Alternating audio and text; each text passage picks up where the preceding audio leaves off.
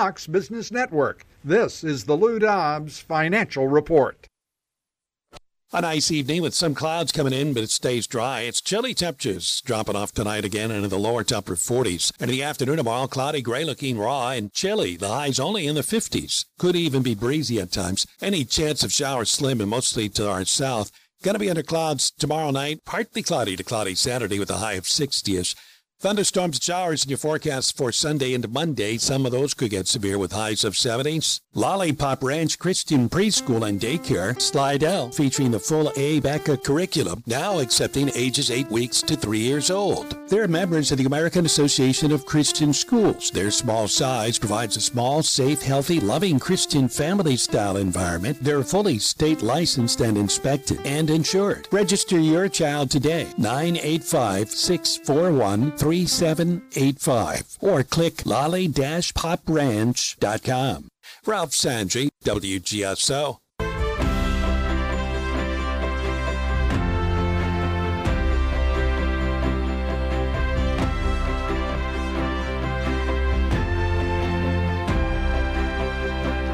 Hello, you're listening to Delta Dispatches. We're discussing Louisiana's coast, its people, wildlife, and jobs, and why restoring it matters. I'm Jacques Hebert with Audubon, Louisiana. And I'm Simone Maloz with Restore Retreat. I am not late again, just to be clear. Well, I was just going to say another Thursday and another day of Simone not being in the studio. I know, I know. So, you know, last week we didn't get to discuss this, but I met our second fan that we've ever had. Um, it was a really We have remarkable fans? day. Met him, I know, I know. Him down in Bouchon, independent, not related to either me or you. And then today somebody said, oh, yeah, you got caught up in that traffic last week in New Orleans, huh? And I was like, oh, my gosh, you listened. Yes, I was. I was late for my own show. But today, unfortunately, I am stuck in the capital city. Well, I know, and you, I mean, you have a good excuse, so we'll forgive you this time. And I have a great guest in studio, so, uh, you know. Yes, I'm sorry to miss him. I know. today. Well, and it's been a busy week for the coast, right? Um, and we're going to get to that, talk to one of the newsmakers uh, himself today. But tell us a little bit about some of the meetings that have been going on and what you've been up to so far this week, Simone. Sure, it has been nonstop this week. We had um, the CPRA's Financing Corporation meeting, and that's uh, an authority that was set up by the Louisiana legislature to sell um, bonds, if necessary, related to GOMESA um, and now Restore and NRDA, similar to like the tobacco settlement. So that's just uh, a financing authority, you know, we do a lot of uh, work on how to fund the work for the coast. And then we had CPRA meeting yesterday where they announced state match programs and also had a uh, good informational session on um, some contracting, some innovative contracting means that the state wants to to take part in. I've totally missed Justin's uh, ribbon cutting ceremony. I'm sure he's going to talk about his wonderful new building on the water campus. But it has just been non-stop this week, and that's good. That's good news for our coast. Yeah, and I've seen, um, you know, CPRA releasing news about their um, annual plan and highlighting some of the projects that are in there. So we'll definitely have to dig into that um, in an upcoming yeah. episode. For sure, for sure. How about you, Jacques? What you been up to this week? Well, uh, I was out in the field again visiting our Oh, Paul J. Rainey Wildlife right. Sanctuary.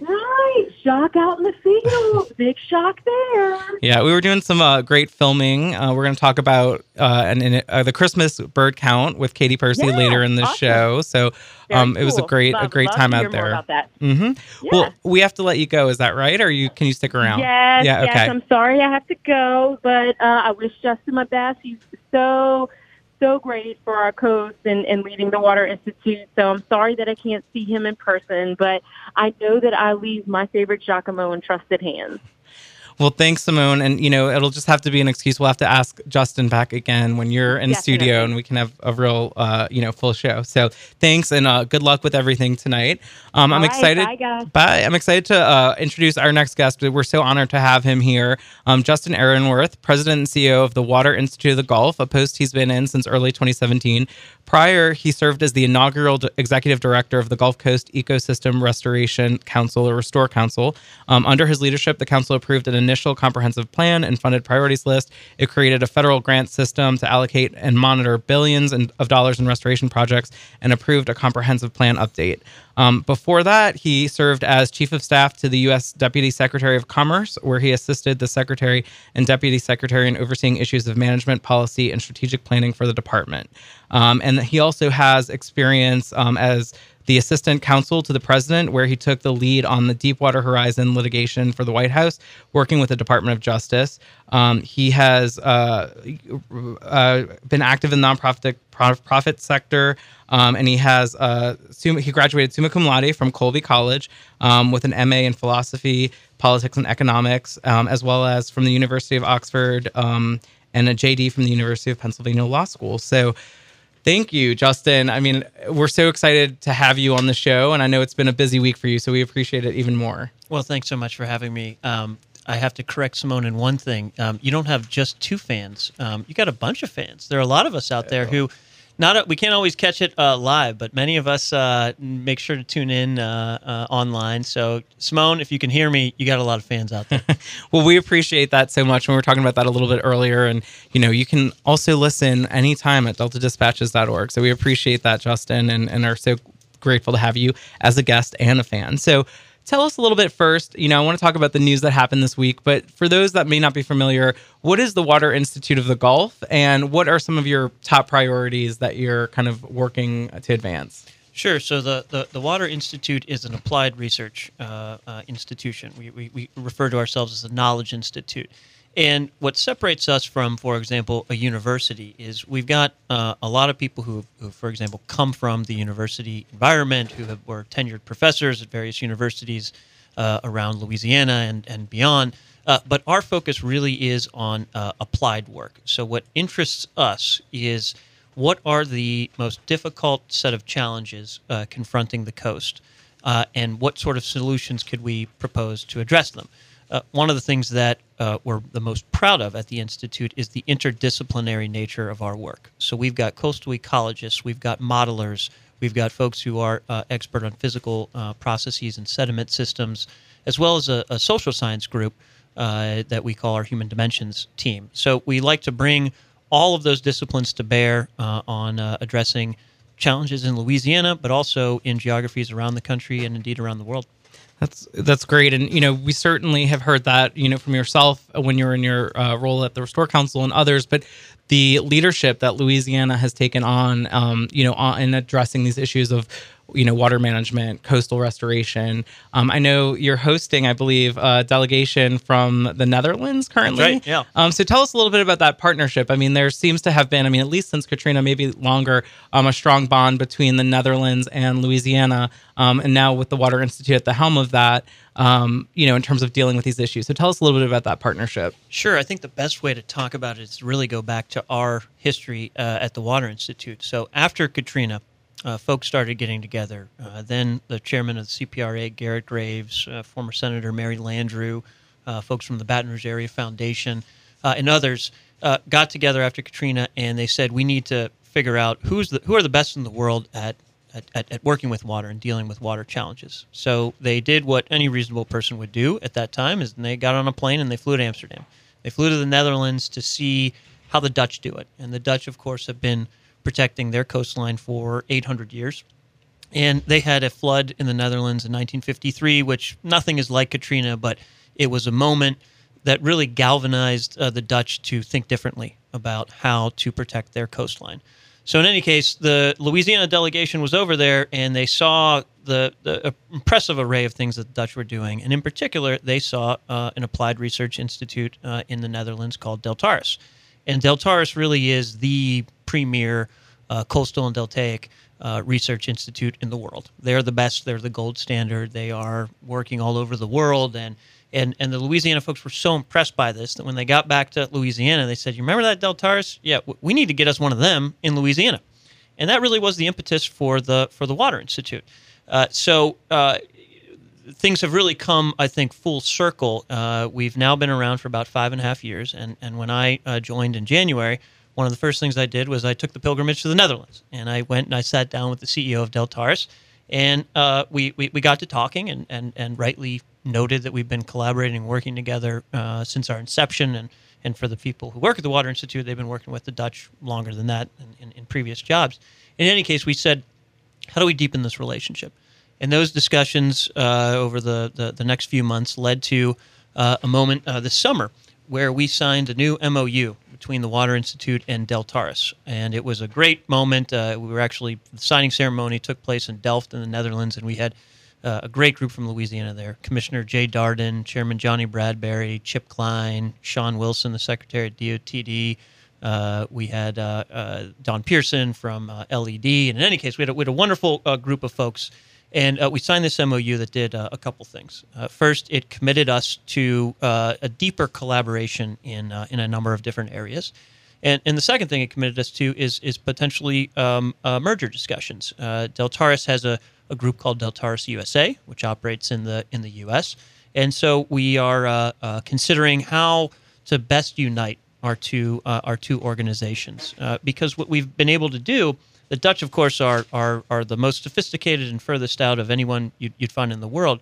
But given our challenging geography, given that we are working on an entire river delta, uh, they're incredibly interested in this from a scientific perspective. So they have been supporting us and collaborating with us and rooting us on. And it just uh, we all thought made all the, uh, it made all the sense in the world for us to uh, form a closer uh, a closer alliance. That's so fascinating, and you know we talk a lot about um, the opportunities that exist in Louisiana to create kind of this water management industry and to you know allow students from Louisiana to grow in that industry and in those roles. And now you know people can study these issues study the science and applied science and have a global impact in their work. So this is a prime example of that. It, it really is. And it's just um, it's an opportunity to bring the best minds in the world together to address some of the hardest challenges so it's fascinating from an intellectual perspective and we need those minds uh, to tackle the challenges that we have here Wow. Okay. Well, we definitely want to talk a little bit more about the new water campus that's going to be a hub of a lot of this research and activity, um, and that you had an exciting ribbon cutting this earlier this week. So um, we're about to go to a break, but we'll be back. You're listening to Delta Dispatches on WGSO 990 AM.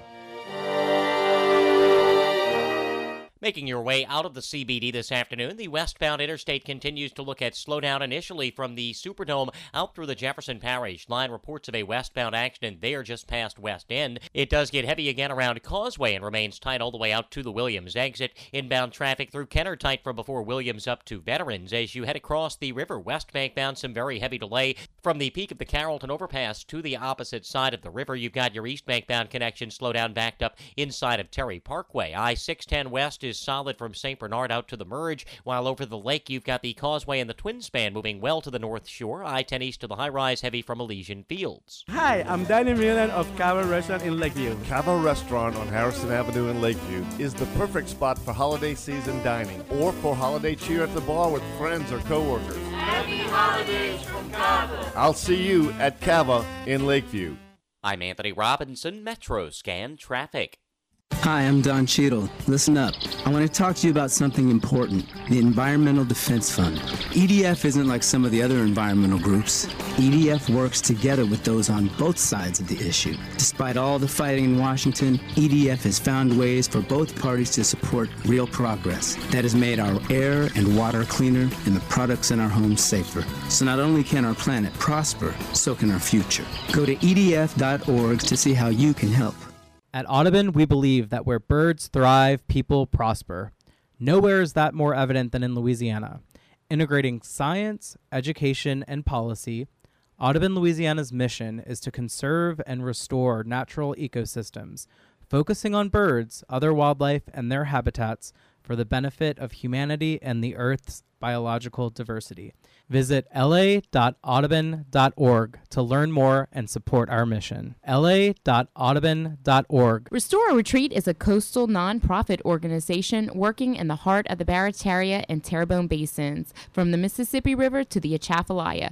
We work every day to restore Louisiana's coast community and culture with our mission of implementing long term and large scale projects for our irreplaceable region. We'll hope you join us in supporting the solution. Check us out on Twitter, Facebook, and online at www.restoreorretreat.org. So you're sitting in traffic on I 10, tired of your long workday, and you're dreading cooking dinner for the family. So where's the place you should think of? Oceana Grill. And get ready to indulge your palate with the flavor it deserves. From blackened bayou duck to our signature barbecue shrimp, we know how to get you asking for more. Whether it's sitting outside or in our courtyard or kicking back in one of our indoor, unique, vibrant dining rooms, Oceana can make you feel right at home with our friendly staff and our naturally New Orleans cuisine. Oceana Grill, 739 Conti, in the heart of the fun, 8 a.m. to 1 a.m. daily. We know what you're missing in your kitchen. Oceana Grill.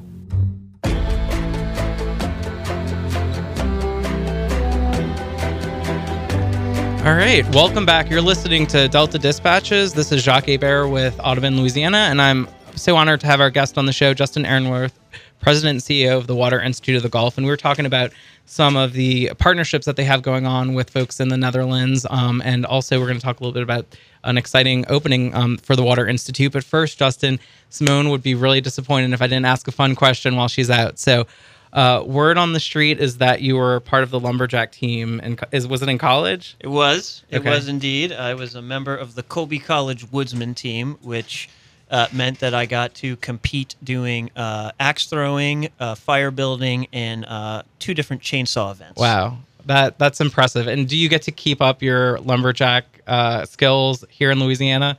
I got an axe. Um, I haven't used it much recently. Uh, our backyard is uh, a little small, but um, I have had an opportunity recently. We have a, a, a friend who um, needed some uh, chainsawing done at his camp, and uh, so I got to you know play with the chainsawing skills. I- don't mean to brag, Jacques, but there was a period, a very short period, where I was the number three former. I'm the number three former axe thrower in the United States and Canada, Wow. and because Simone, if you were here, she would ask this: Are there more than three people who compete? Yes, there were. there were many more than three, um, and uh, I'm still a little disappointed that I didn't uh, place higher. But that's probably the highlight of my my life to date. Wow. Well, that that is a great answer, and you know, do not uh, get. I will not get on your bad side, knowing that. Um, well, let's talk a little bit about um, you know, sort of the big announcement. Yeah. So. Um, I have had the pleasure of seeing the the building as it's been constructed, and and you said that um, you know it, it was uh, finished early, and uh, and you know tell us a little bit about the water campus that's in Baton Rouge. Um, you had the ribbon cut- cutting ceremony. Tell us about that, and then yeah, I mean just an exciting week all around. It really was an exciting week. So the, the water campus is uh, is is just remarkable. Um, you, you have to compliment the vision and uh, wherewithal of the Baton Rouge Area Foundation and, and their commercial properties group. Uh, it's a 35 acre parcel in uh, Baton Rouge, which uh, is being redeveloped into the water campus. And so uh, we are the the third uh, building to go up. The CPRA has been there for some time in a in a, in a very nice new new headquarters building. Uh, and then uh, next to their building is the uh, LSU River Center, uh, the physical model, which is also just remarkable. And there should be a ribbon cutting for that facility uh, next month. And then you have our building, which is uh, formerly called the uh, Center for Coastal and Deltaic Solutions. And we uh, will occupy the entire second floor of it. And we have our, our lab on the first floor. Uh, and, uh, and then there'll be there's conference space uh, on, the, on the third.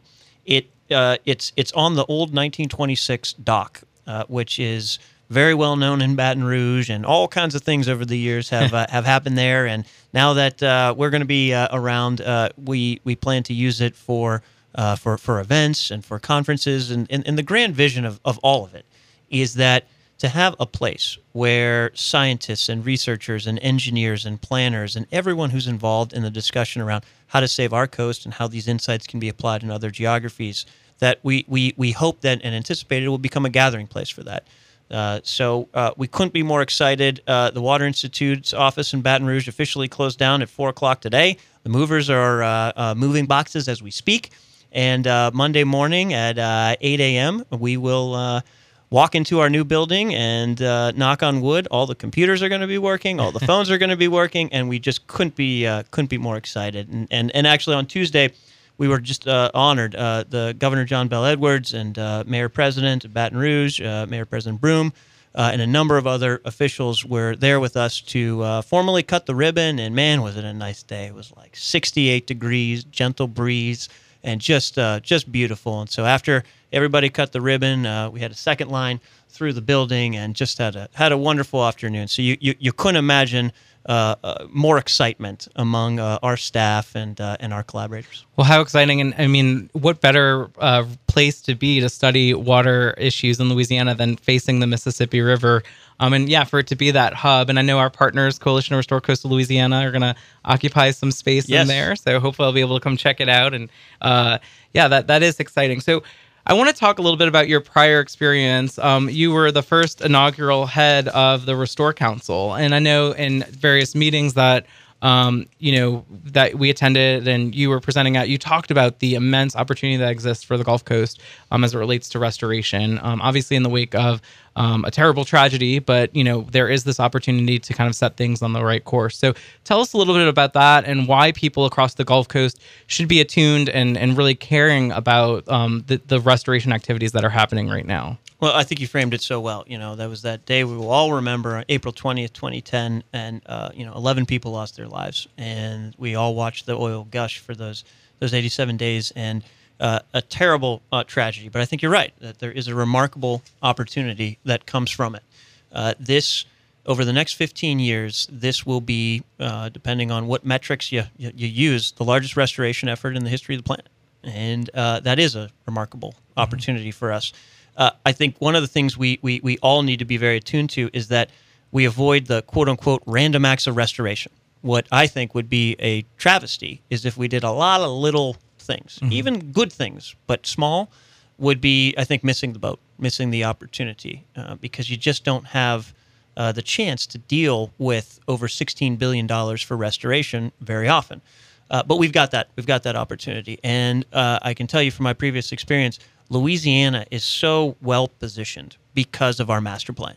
Uh, the other states, uh, I think, would, would all say that they uh, envy the master plan that uh, Louisiana has put together because it allows you as a state to be much more thoughtful and strategic around what is the most important thing to do. How do you align funds from the from the other restoration uh, components and, uh, and, and and buckets?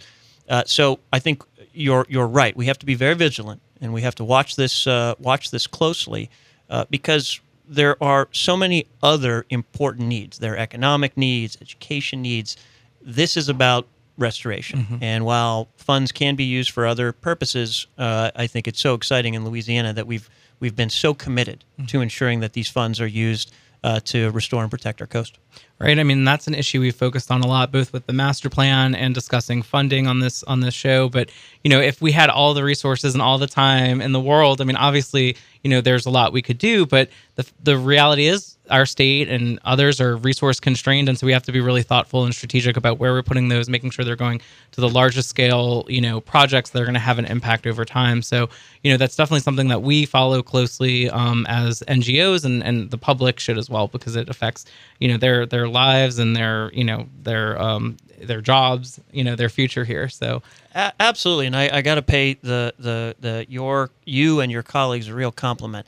If you look at the trajectory over the last 10, 15 years around the discussion around, uh, concerning the diversion issue and, and, and restoring the coast, a big part of it is educating folks. Educating folks around what are we contemplating? Is it indeed based on the best available science? What are the trade offs? How do we think thoughtfully about them?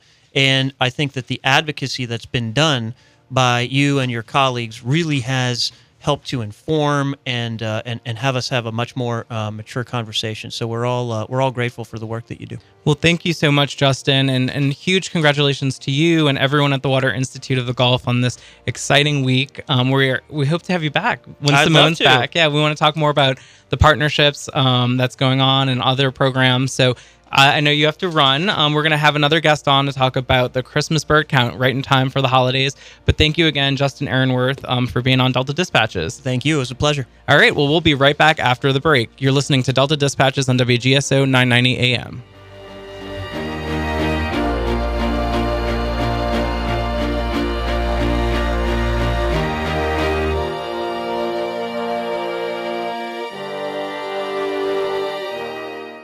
I'm Don Cheadle. Listen up. I want to talk to you about something important the Environmental Defense Fund.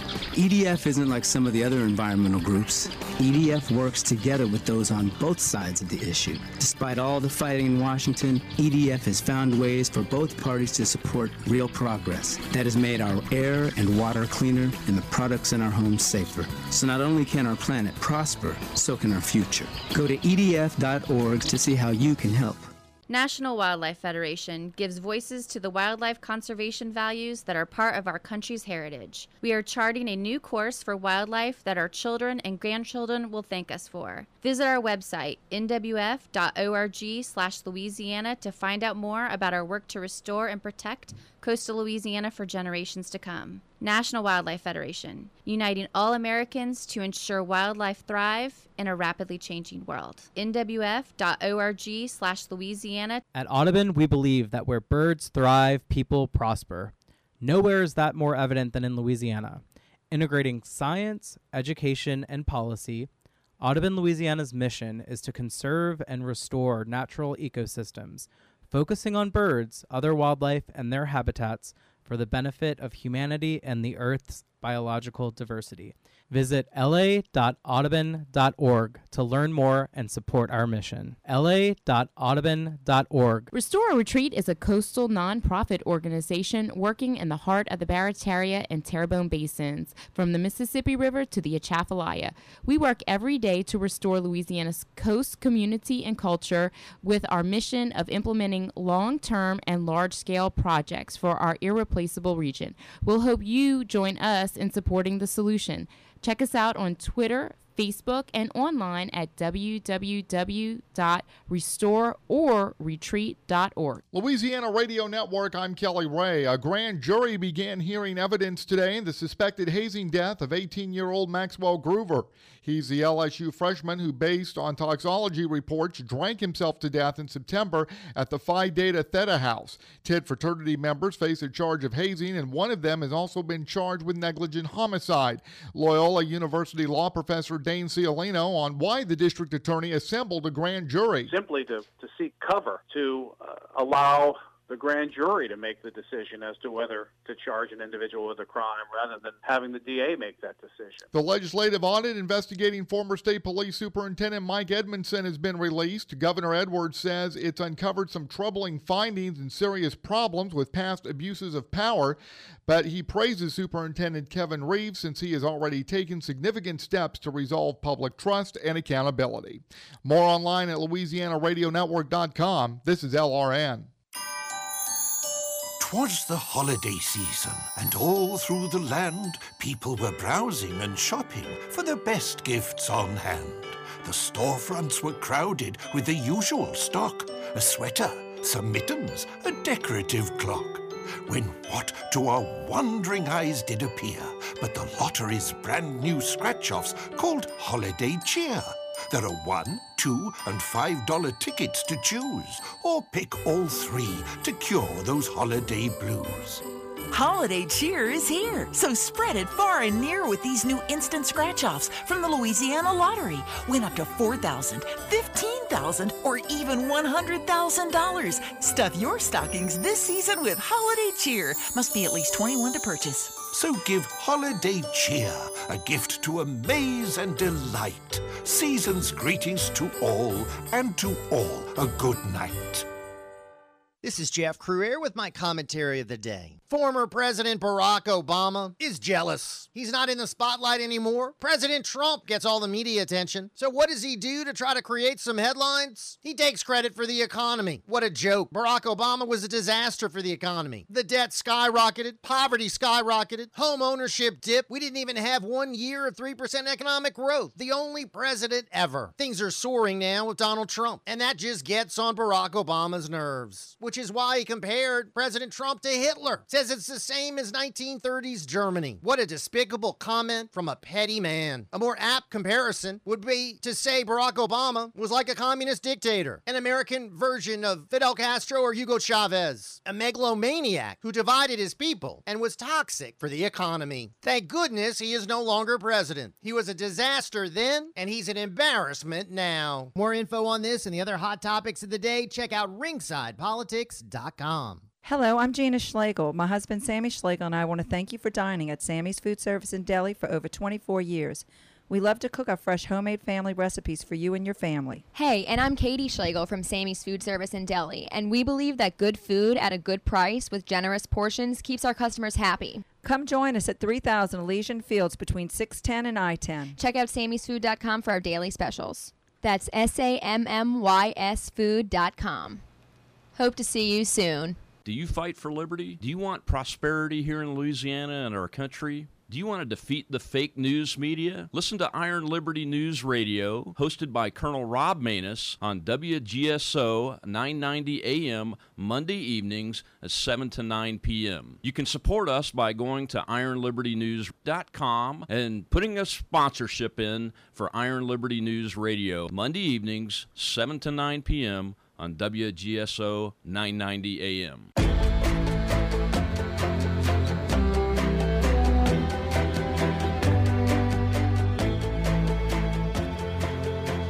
Hello, you're listening to Delta Dispatches. We're discussing Louisiana's coast, its people, wildlife, and jobs, and why restoring it matters. I'm Jacques Hebert with Audubon, Louisiana, and I just wanted to again thank Justin Ehrenwerth, President and CEO of the Water Institute of the Gulf, for being a guest on our show. Um, you all should really go out and, and uh, learn more about the Water Institute and the important programs that they have. You can go to their website, thewaterinstitute.org, um, and you can follow them at Twitter at the H2O Institute. Um, and again, thank you. Um, we're excited um, to have our next guest. We're going to be talking about um, the Christmas bird count. So, this is an effort that's the National Audubon Society does every year, and it allows the community to get involved, um, you know, across the state and, and count and monitor birds. And a lot of that that, that data is rolled up and, and informs how we make decisions around policy and conservation. So hugely important. And just a moment, we're going to have um, Katie Percy from the National Audubon Society, Audubon, Louisiana, on to tell us a little bit more about that. But in terms of other upcoming events, um, this Saturday, our partners, Coalition to Restore Coastal Louisiana, are doing an oyster shell bagging um, in the Barataria Bay Reef Restoration Project. That'll be in Buras, Louisiana.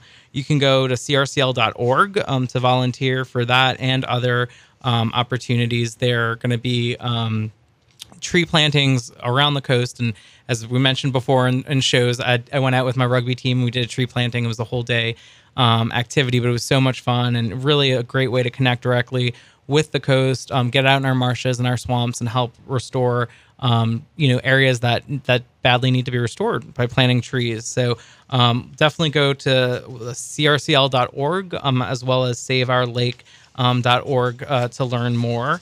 Um, so while we're waiting for our guest to join, I'm going to introduce who she is so we can get right to it when she dials in. But Katie Percy is the avian biologist um, for Audubon, Louisiana. Um, she is from and grew up in Baton Rouge and has an extensive knowledge of Louisiana ecosystems, having participated in research on Louisiana barrier islands and longleaf pine savannas and coastal marshes. She moved to Tennessee, where she lived for several years, conducting her master's research at the University of Tennessee, studying the effects of fire management on the abundance and nesting success of gold winged warblers a species of high concern. After staying in Tennessee to train and work with the next generation of students, and then spending a summer leading a team monitoring California seabirds for the U.S. Fish and Wildlife Service, Katie has returned to her roots in Louisiana, where she has worked in the consulting industry preparing environmental site assessments and biological ass- assessments since February 2014. We're so excited to have her um, on uh, our team and to be, you know, someone who's such a resource um, on issues of conservation and birds. Um, I actually had the pleasure of being out with Katie earlier this week um, at our Paul J. Rainey Wildlife Sanctuary, which is in Vermilion Parish. Um, it's Audubon's oldest and largest wildlife sanctuary in the country um, at 26,000 acres. And I think over 200 bird species use the Paul J. Rainey Wildlife Sanctuary um, at some point, including during migration and um, for nesting. A lot of times for these bird species, it's the last place that they stop before making a nonstop 500, 600 mile journey across the Gulf of Mexico to places like Colombia and Panama. And it's also the first place that they uh, reach when they return. Um, and so, you know, much like a lot of coastal Louisiana, this land is hugely important to an abundance of bird species um, and, of course, you know, to people. And so that's why our organizations are working so hard to restore it. Um, if you want to get involved um, in some of these bird counts, you can learn more at la.audubon.org. Um, and when Katie joins, we'll be sure to um, talk specifically about um, the Christmas bird count and the opportunities that exist in the coming weeks um, and into January for you to get involved with your family. I also want to highlight so this week is the American Geophysical Union conference in New Orleans. Um, and this is a, a, conference that is a global conference that happens around the world. And it has brought, you know, anywhere between 25,000 and 30,000 um, scientists uh, from around the world who are here in New Orleans for the week, um, talking about important issues of geology and and other um, other subjects. Um, Alex Kolker, who we've had on the show before, and Natalie Peyronnin with um, Environmental Defense Fund, wrote a great um, op-ed that was published today in the Advocate, and they talk about the opportunities that exist to restore the coast, and they really encourage the scientists who are here in New Orleans this week from around the world to you know take some time to understand the issues of our coast to understand the coastal master plan to see the progress that louisiana is making. Um, and you know bring their minds and their talents to addressing this issue here in louisiana and issues of water and um, coastal restoration around the world so definitely go on the advocate um, or our facebook page at restore the mississippi river delta and, and check out and read that that op-ed it's a great piece and from two people that we've had on the show and we're so thankful to have to be um, wonderful advocates and experts on coastal restoration. Um, so, having said that, I'm excited to welcome Katie Percy to Delta Dispatches. Hi there, Katie. Hey, how are you doing? Good. Well, I've already introduced you, so we can get right to it. Sounds good. So tell us a little bit about, um, you know, the holidays are here, um, the, which means the Christmas bird count is underway. Tell us a little bit about Audubon's Christmas bird count and what it hopes to accomplish. Sure. So the Christmas bird count occurs between December 14th all the way to January 5th. There are thousands of count circles that take place across the Western Hemisphere. And what happens within each circle is it is an attempt to count every single bird species seen or heard within that circle. And that is a predefined circle that has a diameter of 15 miles. Um, and each circle has their compiler, and that compiler it will then assign leaders to smaller subsections or sub areas within that circle. Because obviously, a 15 mile diameter circle is is is too large for a single individual to cover in a single day.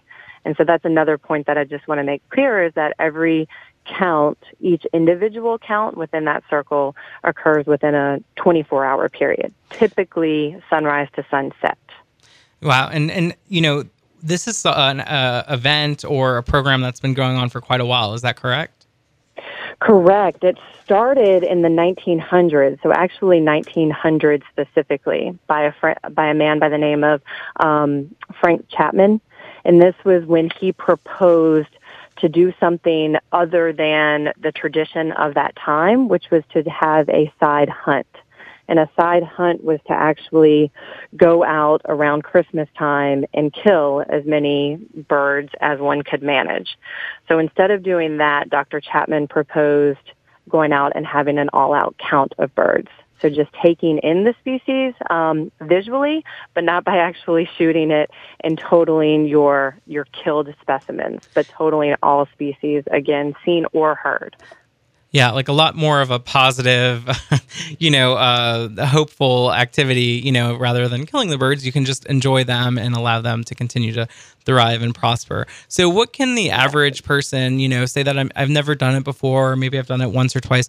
Um, what can I expect in in participating in the Christmas bird count? What do I have to do? Sure. Um, well, we encourage as the Audubon Society that anybody who is interested in participate do.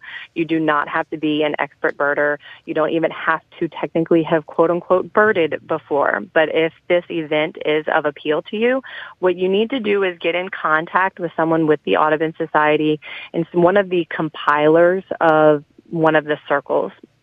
So you can go to www.audubon.org to find a map of where all of the predefined Christmas bird count circles are taking place. And if, and on that map, there are also pop-ups per every single circle location that will give you the compiler, their contact information.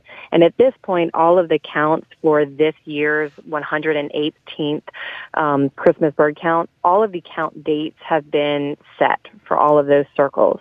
Um, unless a weather event or something like that causes a, a circle to have to change its date. Um, so you can find out where all of the counts are taking place, particularly in Louisiana. You can find out the dates and you can find out the compilers. So, you know, if I wanted to sign up and, and participate, you know, I'd go to the website, I'd find that information, I'd sign up, and then the day of would I I'd show up and kind of, you know, someone would tell me what I need to do, and then what would you spend kind of the day or a few hours, you know, in various places looking and kind of counting and recording birds that you see? Is that how it works? Yeah, exactly. So typically you'll probably spend more than a few hours, but if somebody, if that's all somebody has to dedicate, then they can join the count for a little while and then leave. And the amount of time that they were there is going to be recorded. So you have um, a total of all of the effort hours that take place. But um, typically, you can expect to count. Most people will probably be counting from sunrise all the way to sunset because it'll take about that amount of time to cover the entire area that people are sort of assigned to. So your compiler, if someone is interested and this is their first year, you can expect to get more of the details for the protocols from the area leaders. And, and that would all happen before your actual assignment and, and the count day for the circle that you're taking part in. That's great. And, um, you know, I definitely want to talk a little bit more about, you know, where in Louisiana these counts are taking place, um, kind of what the Audubon Society does with the data that they're collecting and how have they used it in the past, um, and get into some more of the details. So, do you mind hanging on for one more segment?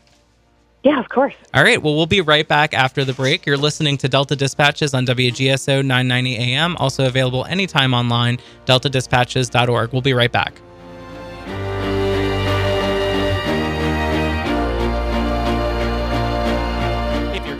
I-10 as we take your final look at traffic for this afternoon. You do have the westbound interstate still very heavy from before the Superdome all the way out through the Jefferson Parish line. Delay thereafter tightens before Causeway and remains heavy to the Williams exit. You had an earlier accident since cleared on the I-10 east approaching the Superdome, but uh, still with tight delay there from before Carrollton remains heavy across the main span of the Crescent City connection, while the east bankbound connection with tight delay back around Terry Parkway. Eastbound on the I-10, you've got high-rise delay solid from St. Bernard. The I-6 10 slowing back at St. Bernard as well. Come to Casa Tequila Mexican Restaurant in Kenner for incredible traditional Mexican food and daily specials at reasonable prices. At Casa Tequila, we are known for our delicious bean dip, fajitas, chimichangas, combo plates, and frozen margaritas. And our catering will be a big hit at your next home or office event. I'll see you at Casa Tequila Mexican Restaurant at 3229 Williams near the I 10. Follow us on Facebook at Casa Tequila Mexican Restaurant. I'm Anthony Robinson, Metro Scan Traffic. Hi, I'm Don Cheadle. Listen up. I want to talk to you about something important the Environmental Defense Fund.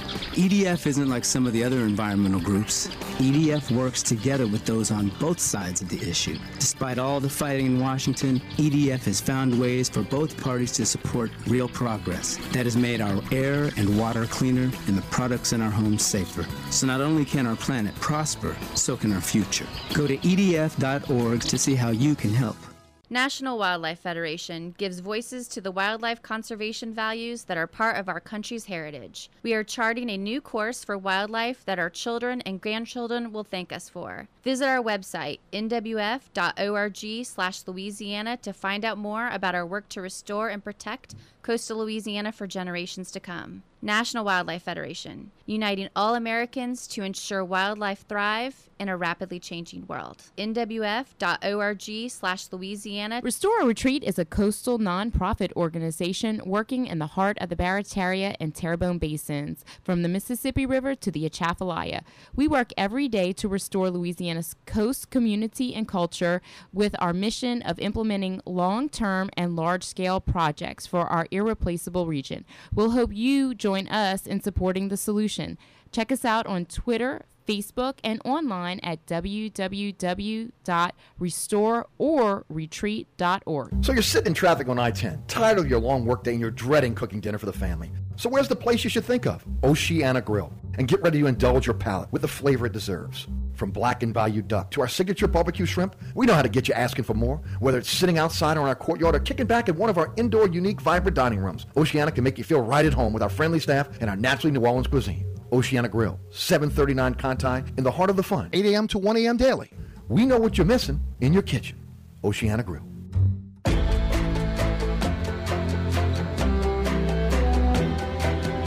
And we're back. You're listening to Delta Dispatches. I'm Jacques Hebert with Audubon, Louisiana, and we're discussing Louisiana's coast, its people, wildlife, and jobs, and why restoring it matters. I'm so glad to have one of my colleagues, uh, Katie Percy, avian biologist with Audubon, Louisiana, on the show, and we're discussing Christmas bird counts. So, Katie, how many Christmas bird counts have you participated in?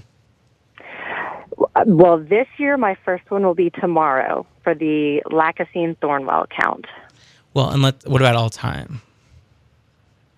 Uh, of all time, um, I've actually only been doing it for the last few years, so probably just, I mean, under ten at this point, and I've been moving around. I'm actually going to be traveling to Ecuador uh, during the count period this year, so I'm sort of interested to see if I can join in in any counts in South America. You're taking, year, yeah, you're taking it global. That's awesome. So yeah. let's talk about it. What kind of birds are you hoping to get in Ecuador? Oh gosh, I mean, I haven't been to Ecuador before, so the species diversity there is just incredible. Not that it isn't incredible in Louisiana, and we tally some really good species counts during the Christmas count during the Christmas bird count period.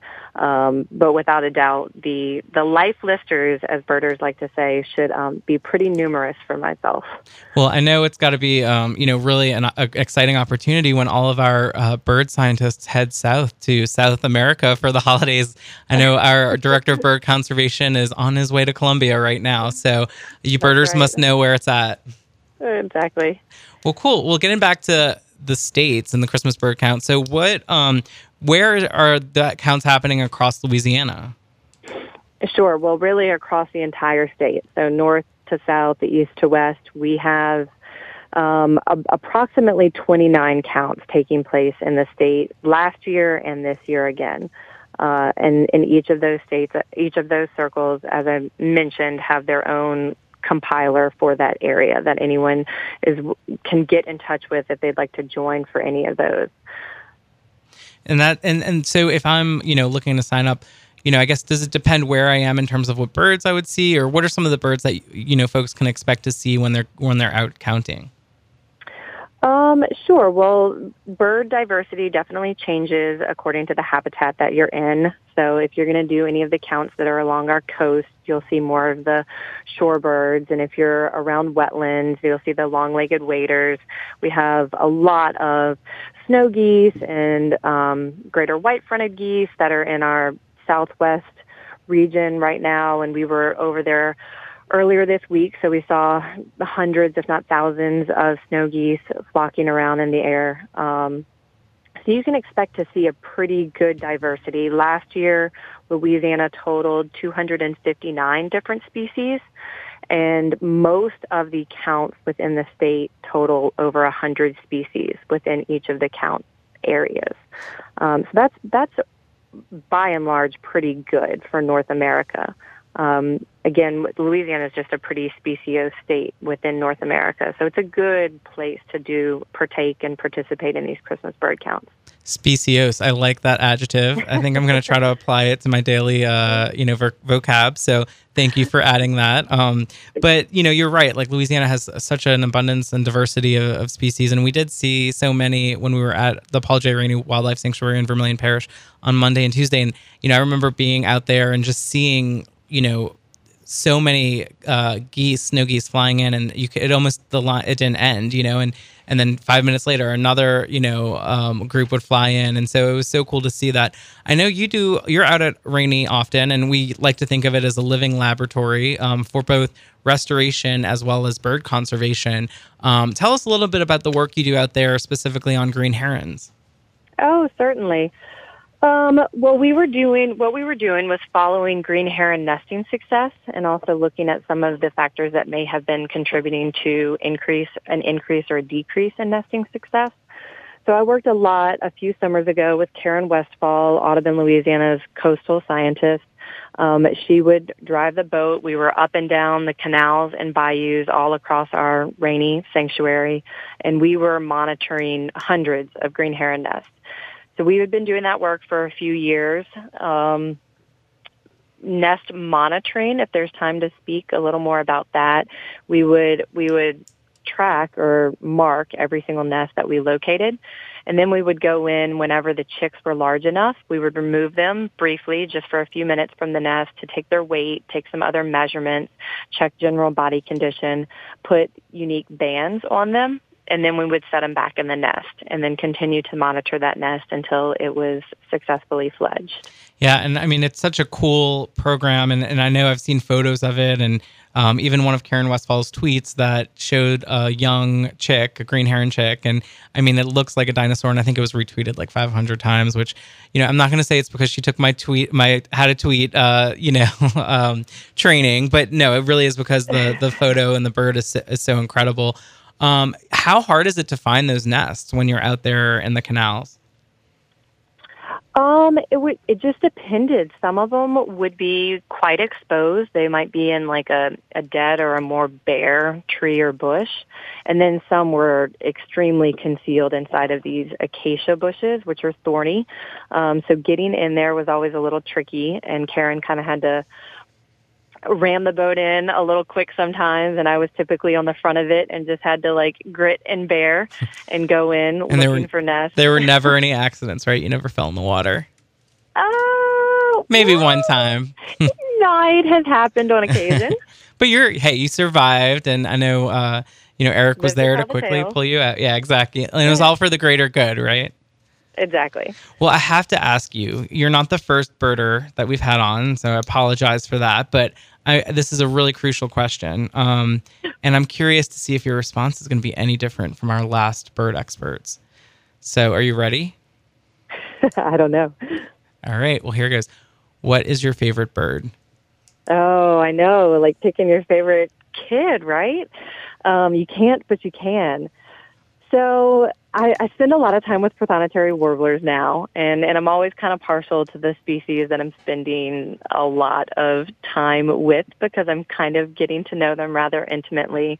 So I, I do actually pr- uh, place, well, I, pra- I place the warblers pretty high in general, just because they tend to be really colorful, beautiful little birds. They do they make these very impressive migrations for their size, and then and then most notably they have distinguishable, very pretty songs.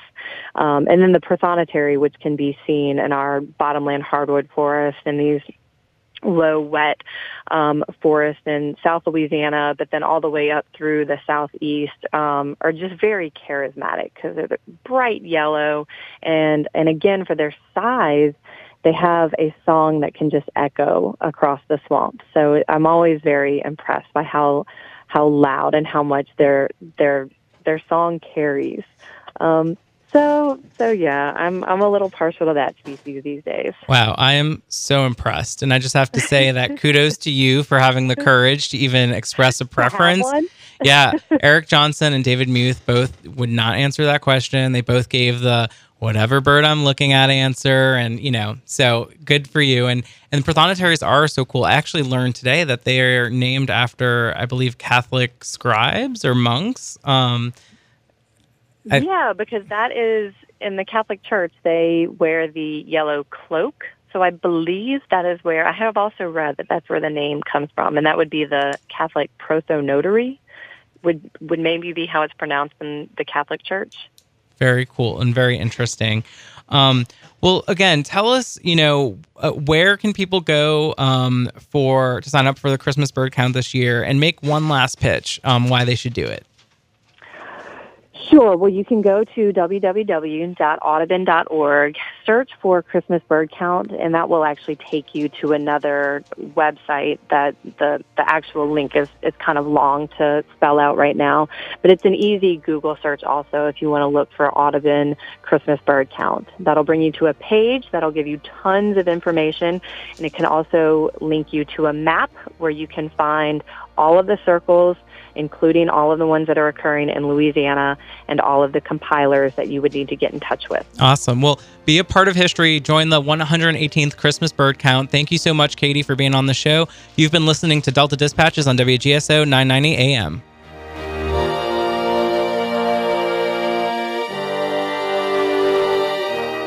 National Wildlife Federation gives voices to the wildlife conservation values that are part of our country's heritage. We are charting a new course for wildlife